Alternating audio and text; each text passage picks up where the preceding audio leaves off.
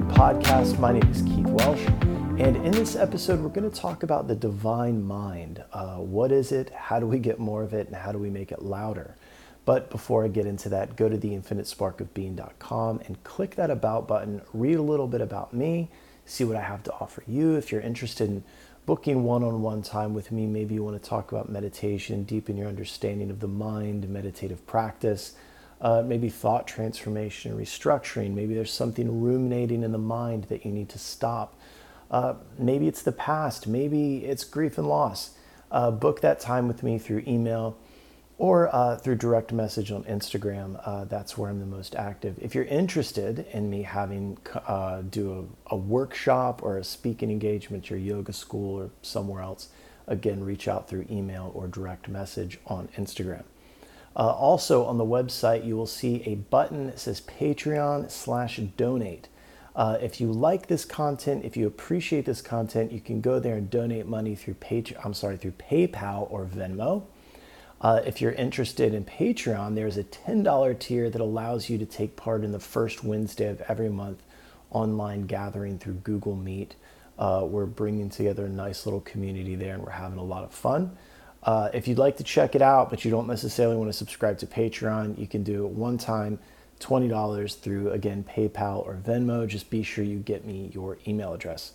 Um, the new online store is up. I really like the designs. I spent some time on it. Um, I'm really happy with what I came up with, and there's more to come. Uh, so go check that out. That's a really great way of supporting me, and I really, really appreciate it. And of course, the books. The third one is, as I always say, on its way, I promise. Okay, so the divine mind. Uh, some people consider it to be the higher self. Um, in psychology, it's usually referred to as superconscious mind or supraconscious mind. Um, the Quakers called it the still small voice within. Uh, if you've ever been to a Quaker church service, it's a lot of sitting and listening to the divine mind. Um, Florence Scovel Shinn, the author of The Game of Life and How to Play It, which is a really great book, um, pardon the horrible title, but um, she calls it the realm of good ideas. And what it is, um, it's the soul. It's the aspect of you that is most directly connected to that. And the way we hear it is, let's say, for instance, you have a good idea. You're like, man, you know, I ought to, I ought to start going to the gym, or I ought to start doing this thing or that thing, or going to yoga, or I should meditate more, whatever it is. Even if it's like just a project that you get kind of excited about it, or a life change, and then the mind comes in and goes, no, no, no, don't do that. That's dangerous. That's going to cost this, and it's going to, you know, that initial thought, that good idea, that was the divine mind. That thing that stepped in, that was the conscious mind, or what some people call the carnal mind. Um, it's very fearful, and it's concerned with Uh, surviving and thriving, um, but in a very basic way. It's very animalistic in a lot of ways, um, whereas the divine mind obviously is not. Um, that piece of you that is quiet and reasonable, and it's usually there right before, hopefully, before the conscious mind steps in, if you have access to it at all. Some people just don't yet. Um, You know, it's when you realize that you shouldn't be angry about something, or you shouldn't really be hurt about something, and, and maybe you have a thought like, well, they're probably just going through this, that. And then again, this other piece steps in, which is the conscious mind, the carnal mind, that says, no, no, no, no, no, fuck them, and fuck this, and da-da-da, and, and this wouldn't have happened if this hadn't happened, and da-da-da-da-da. All that fearful thinking is the conscious mind. The loving positivity is the divine mind, and we want more of that. Um, the Bhagavad Gita is a really great allegory for the divine mind and the conscious mind. Uh, Krishna, obviously, um, uh, being the higher self, the divine mind, uh, and Arjuna, obviously, being the scared small self, or the conscious mind, the carnal mind. Um, in the in the Gita, when Krishna says, the wise know me to be their own divine self, when he says, If you put your thoughts on me and focus only on me, I will arise within you. These are all allegory for dealing with the higher self. Um, I believe that when we read spiritual or religious texts, that is also us coming in contact with someone else's divine mind, someone else's, um, or the actual, they, something they had access to, right? Um, things like the Bhagavad Gita or um, the Ramayana, you know, there's they always say they know who wrote it, but who knows? But either way, that person had access to their divine mind or the divine mind, and now they're sharing it with us. So the way consciousness works, what we are aware of or unaware of, um, when we read these things, it goes into our consciousness, and it does make our divine mind louder. Um, it gives us more information to draw on, more information to pull from. Uh, there's things that, you know, the way I think and the way I feel about things to me is very normal. Uh, and then when I work with somebody and I say, well, you know, I'd say X, Y, Z, and they're like, well, I never thought of it that way. Wow, that's really interesting. And it's because their consciousness hasn't consumed all the things that I have. They haven't tapped into that divinity that we all have, that we all have access to. Um, I think the most important component to accessing it would be meditation, um, becoming quiet enough to hear, quiet enough to hear the reasonable piece of you, the divine piece of you. Um, and when I say quiet enough, I mean, on one hand, yeah, sh- shut up. Uh, on the other hand, to become inwardly quiet, right? To delve into a meditative practice that allows the divine mind to speak more, because when we engage in meditation, we practice that thing, we teach the nervous system that it doesn't need to respond to every single thought that we have. Because remember, what's happening is the mind is reminding the body how to feel, then the body is reminding the mind what to think about. And they're both scared. They're both concerned with surviving and thriving, and they just start bouncing really bad ideas off of each other, right? So the divine mind is that piece of you that just knows, with a capital K.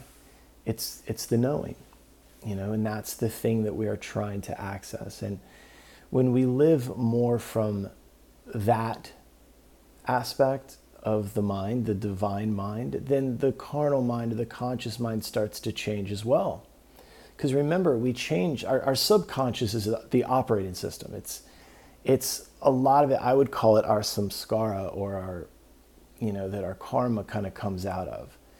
Um, I know these things are really hard to put our finger on when we're going from Sanskrit into English, especially the way we talk now, but you know, I, I feel that the subconscious is our samskaras. It's our deep psychological stuff, our personality. Um, but either way, it's the operating system, and it is manifesting the world around us. It is revealing it to us. It's showing it to us. Well, the conscious mind, that fearful small self, is only going to think in terms of the subconscious.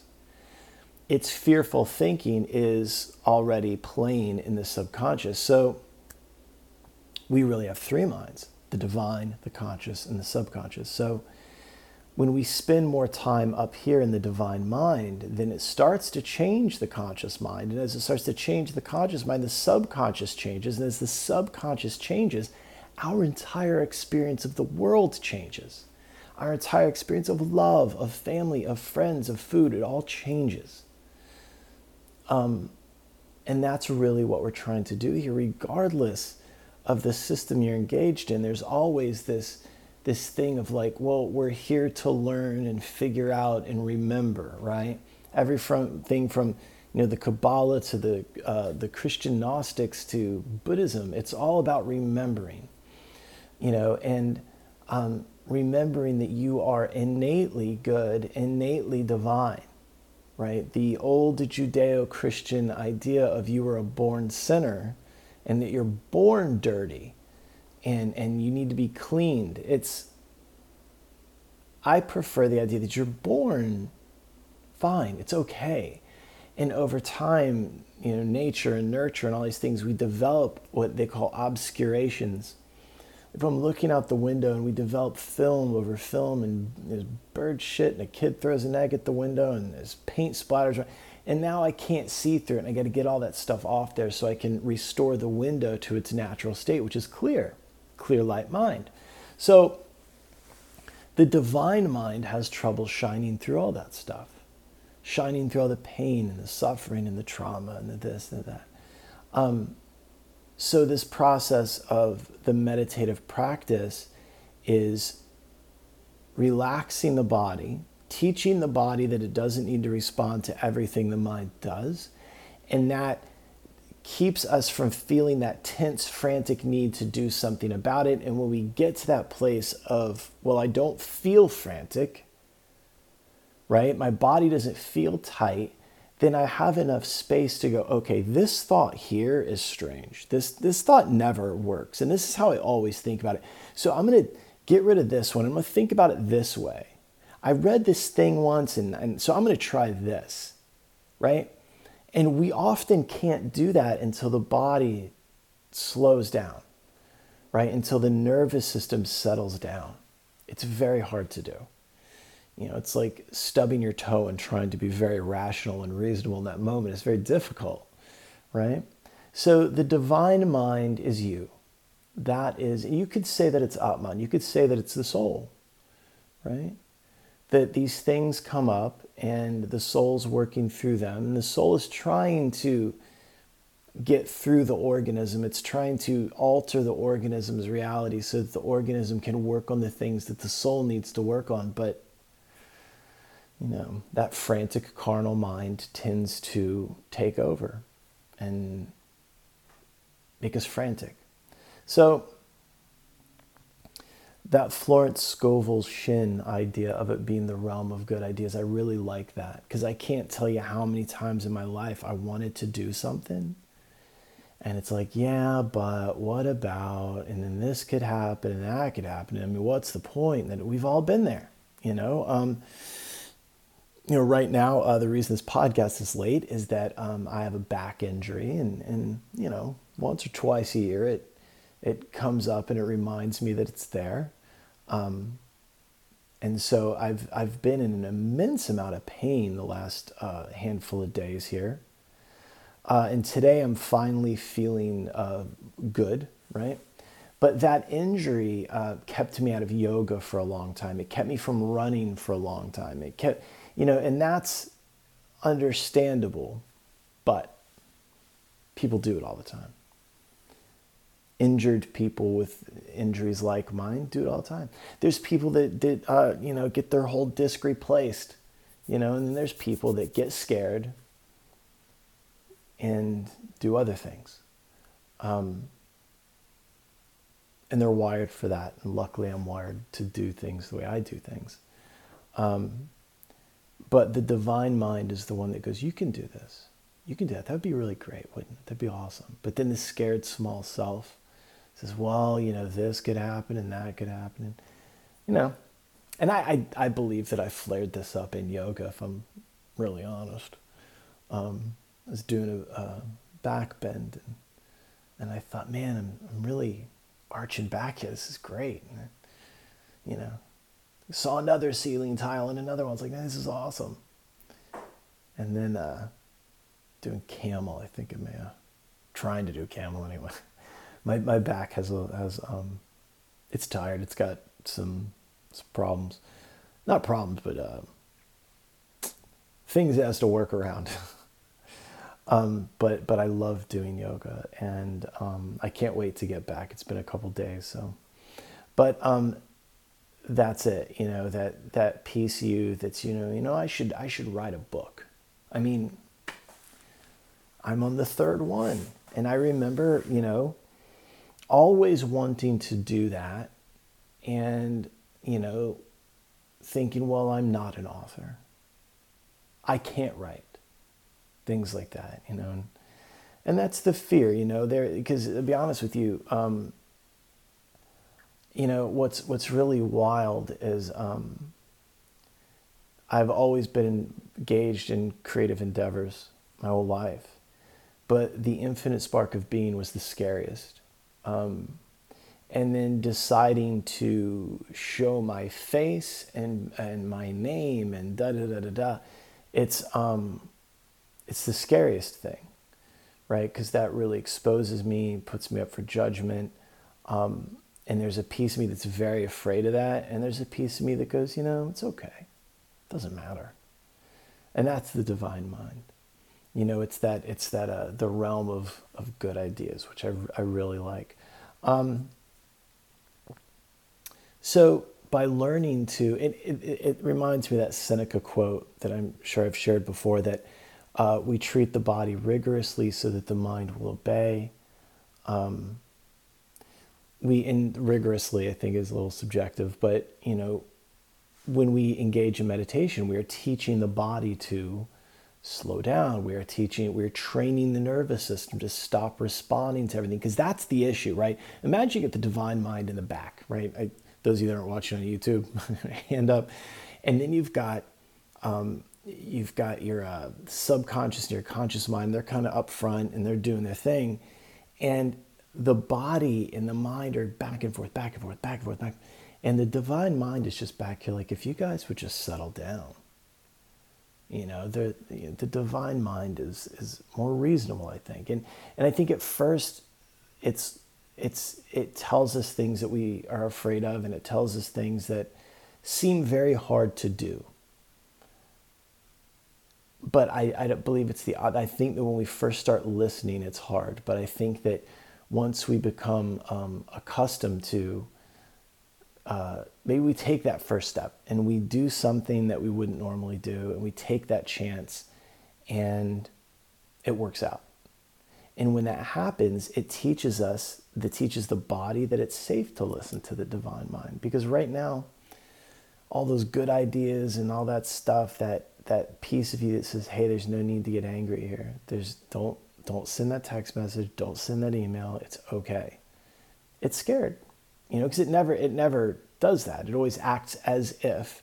So it, it goes back to acting as if. If I act as if my frantic, carnal, conscious mind is right, then my body will act as if. I will act as if, and it will reinforce all of those things. Well, if I act as if the divine mind is correct, I go towards that, I decide that those thoughts are the ones I'm going to engage in, then everything follows suit. I start to, then then once I begin acting as if that piece of me is the one that is correct, well, then the scared small self kind of settles down. It starts to trust the divine mind. So um, that's the divine mind. It's the voice of God. It's the higher self. It's Atman. It's superconscious. It's all of it, right?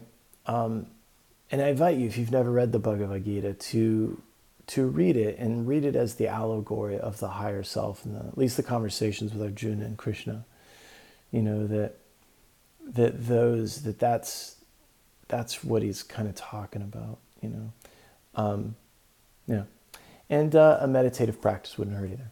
So uh, go to the infinite spark of being dot com, click the about button, schedule something if you want through email or a direct message on Instagram. Please check out the new store. I'm really proud of some of the, the new shirt designs and stuff. I got more stuff on the way, some yoga gear and some things. Um, and uh, again, the Patreon, we're having a good time. Uh, there's the gathering, and there's the email I send out that, that's, uh, that I started doing that I really like. So, okay, uh, that's it. Um, I love you. Get quiet and listen. Goodbye.